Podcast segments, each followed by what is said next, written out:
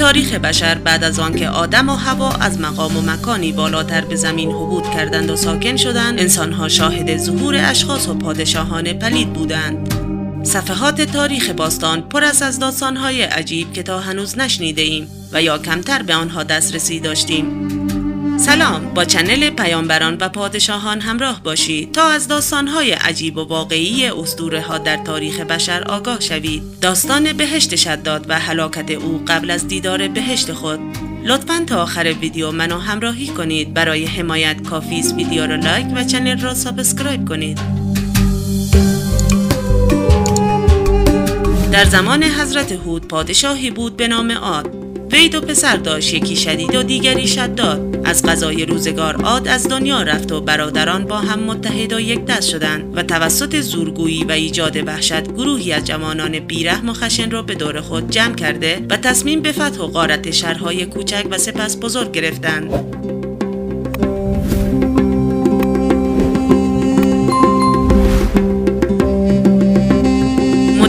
گذشت با زور و ظلم و غارت بر مناطق بسیاری تسلط یافتند. شدید ابن عاد که برادر بزرگتر بود در نتیجه درگیری و جنگهای فراوان کشته شد و شداد به تنهایی شاه بیرقیب کشور پهناوری شد.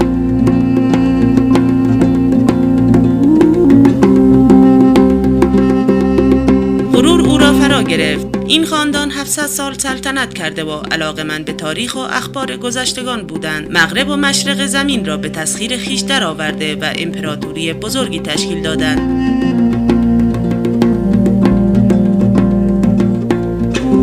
و در حقیقت شداد بر تخت و کرسی برابر با مقام شاه جهان تکیه زده بود. خداوند اراده کرد و حضرت هود را معمور ساخت تا شداد را دعوت به توحید و یکتاپرستی نماید. هود نزد شداد رفت. و نقل شده که 700 هزار امیر در دستگاه فرمان روایی او مشغول به انجام وظیفه بودند. هنگامی که در مقابل هم قرار گرفتن هود گفت ای شداد خدایت به تو هزار سال عمر داد که هزار گنج نهادی هزار زن اختیار کردی و هزار لشکر را شکست دادی ای شداد خدایت فرموده است اگر همکنون به من ایمان بیاوری در روز قیامت از تو بازخواستی نکنم و نصیب تو بهش خواهد بود هود ادامه داد. اگر به سوی خدا آیی خداوند بهشت جاوید را به تو پاداش خواهد داد. شداد گفت ای هود برایم بگو بهشت چگونه است؟ هود علیه السلام بخشی از اوصاف بهشت خدا را برای شداد توصیف نمود. اما شداد جواب داد این که چیزی نیست. من خودم بهتر از این بهشت را خواهم ساخت. کبر و غرور او را از پیروی راه خدا و سخنان هود باز داشت شداد گفت ای هود آن بهشتی که تو مرا دعوت به آن می کنی در همین دنیا می سازم تا بدانی که مرا به بهشت خدای تو حاجت نیست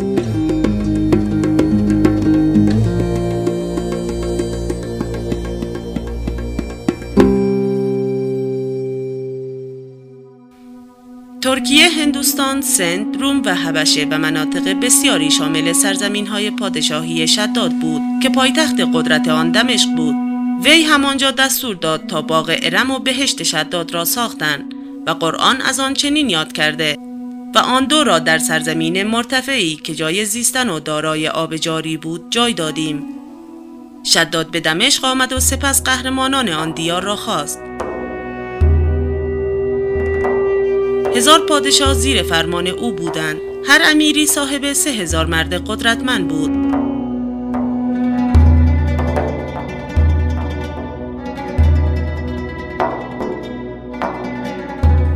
شداد به آنها فرمان داد زمینی هموار را انتخاب کنند که خاکش خوشبو باشد تا بتواند بهشتی در آن مکان برپا نماید. آنان معمار و مهندسی ماهر را همراه 300 نفر به عنوان دستیار انتخاب کردند. ده سال جستجو کردند تا سرانجام توانستند در عراضی مغرب قطع زمینی هموار و مناسب به مساحت چهل در چهل فرسخ پیدا کنند. پادشاه سرمست برای ساختن آن بهشت هزار امیر خود را معمور ساخت. هر امیری صد مرد استاد و معمار جمع کرد که با هر استادی هزار شاگرد و کارگر بود. سیصد هزار کارگر جمع شدند و زمین را کندند تا به آب رسیدند. چهل گز به عمق فرو رفتند و پایه آن بهش را از سنگ مرمر نهادند. آنها روزی چهل خربار طلا و نقره برای ساختن بهشت شداد مصرف می کردند 300 سال طول کشید. 300 هزار نفر در روزی چهل خربار طلا و نقره صرف بنای بهشت شداد می کردند تا سرانجام بوستانی حاضر شد. از زر و سیم و جواهر از مشرق تا مغرب هرچه طلا و نقره و جواهر بود آوردند. هزار قصد در آنجا برپا کردند که از طلا و نقره و زمرد سبز و در میان هر قصری سرایی بنا کردن از زبرجد و زمرد. تا اینکه ارم ذات الاماد که در دنیا نظیر نداشت ظاهر شد.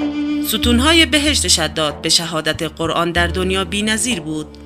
درختانی در کنار نرهای جاری قرار دادند که ساقه و شاخ و برگ و میوه آن از طلا و نقره ساخته شده بود.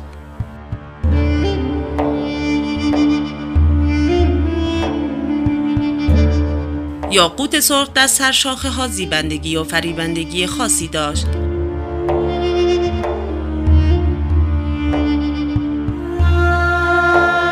آنگاه شداد امر کرد تا به جای خاک مشک و زعفران و انبر در کف باغ ریختند.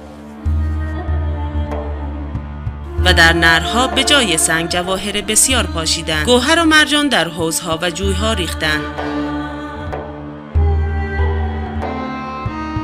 شیر و انگبین در میان هر جوی و رود جاری ساختند چنان که به هم مخلوط نشوند و بالای دیوارهای آن بهش 300 گز ارتفاع بود.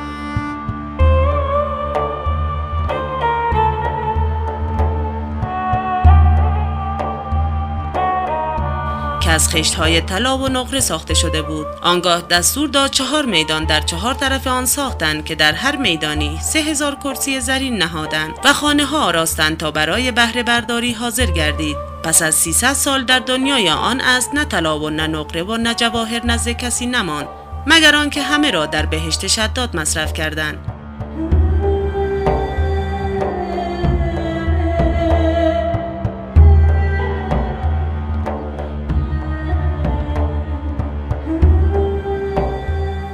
که دو گرم طلا در گردن دختری بود. آن را به زور گرفتند و آن طب سر بلند کرد و گفت خدایا داد من را از این ستمگران بگیر.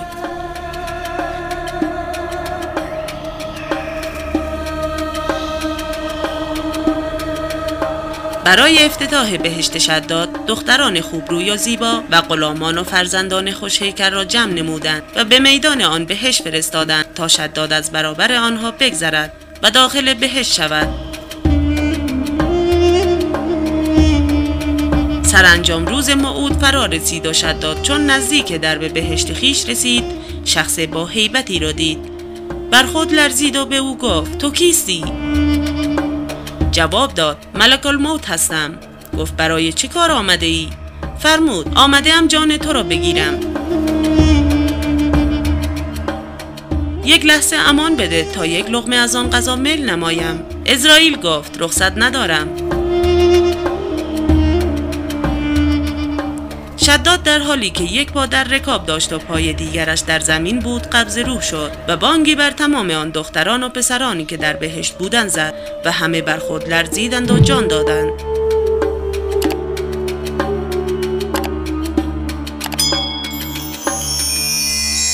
روزی رسول خدا صلی الله نشسته بود. اسرائیل به زیارت آن حضرت آمد. پیامبر از او پرسید ای برادر چندین هزار سال است که تو مأمور قبض روح انسانها هستی. آیا در هنگام جان کندن آنها دلت برای کسی رحم آمد؟ اسرائیل گفت در این مدت دلم برای دو نفر سوخت. روزی دریا طوفانی شد و امواج سهمگین دریا یک کشتی را در هم شکست. همه سرنشینان کشتی غرق شدند. تنها یک زن حامل نجات یافت. او سوار بر پاره تخته کشتی شد و امواج ملایم دریا او را به ساحل آورد و در جزیره ای افکند. در این میان فرزند پسری از او متولد شد. من مأمور شدم جان آن زن را قبض کنم. دلم به حال آن پسر سوخت. و دیگری شداد ابن عاد که سالها به ساختن باغ بزرگ و بهشت بینظیر خود پرداخت. همه توان و امکانات ثروت خود را در ساختن آن صرف کرد تا تکمیل شد. وقتی که خواست از آن دیدار کند همین که خواست از از پیاده شود و پای راست از رکاب بر زمین نهاد هنوز پای چپش بر رکاب بود که فرمان از سوی خدا آمد که جان او را قبض کنم. آن تیر بخت از پشت از بین زمین و رکابه از گیر کرد و مرد. دلم به حال او سوخت. از این رو که عمری را به امید دیدار بهشتی که ساخته بود به سر برد سرانجام هنوز چشمش بر آن نیافتاده بود که اسیر مرگ شد. در این هنگام جبرئیل به محضر پیامبر صلی الله رسید و گفت ای محمد خدایت سلام میرساند و میفرماید به عظمت و جلالم سوگند که آن کودک همان شداد ابن عاد بود. او را از دریای بیکران به لطف خود گرفتیم. بی مادر تربیت کردیم و به پادشاهی رساندیم. در عین حال کفران نعمت کرد و خودبینی و تکبر نمود و پرچم مخالفت با ما برافراشت. سرانجام عذاب سخت ما او را فرا گرفت تا جهانیان بدانند که ما به کافران مهلت می‌دهیم. ولی آنها را رها نمی کنیم چنان که در قرآن میفرماید ما به آنها مهلت می دهیم تنها برای اینکه بر گناهان خود بیافزایند و برای آنها عذاب خار کننده ای آماده شده است.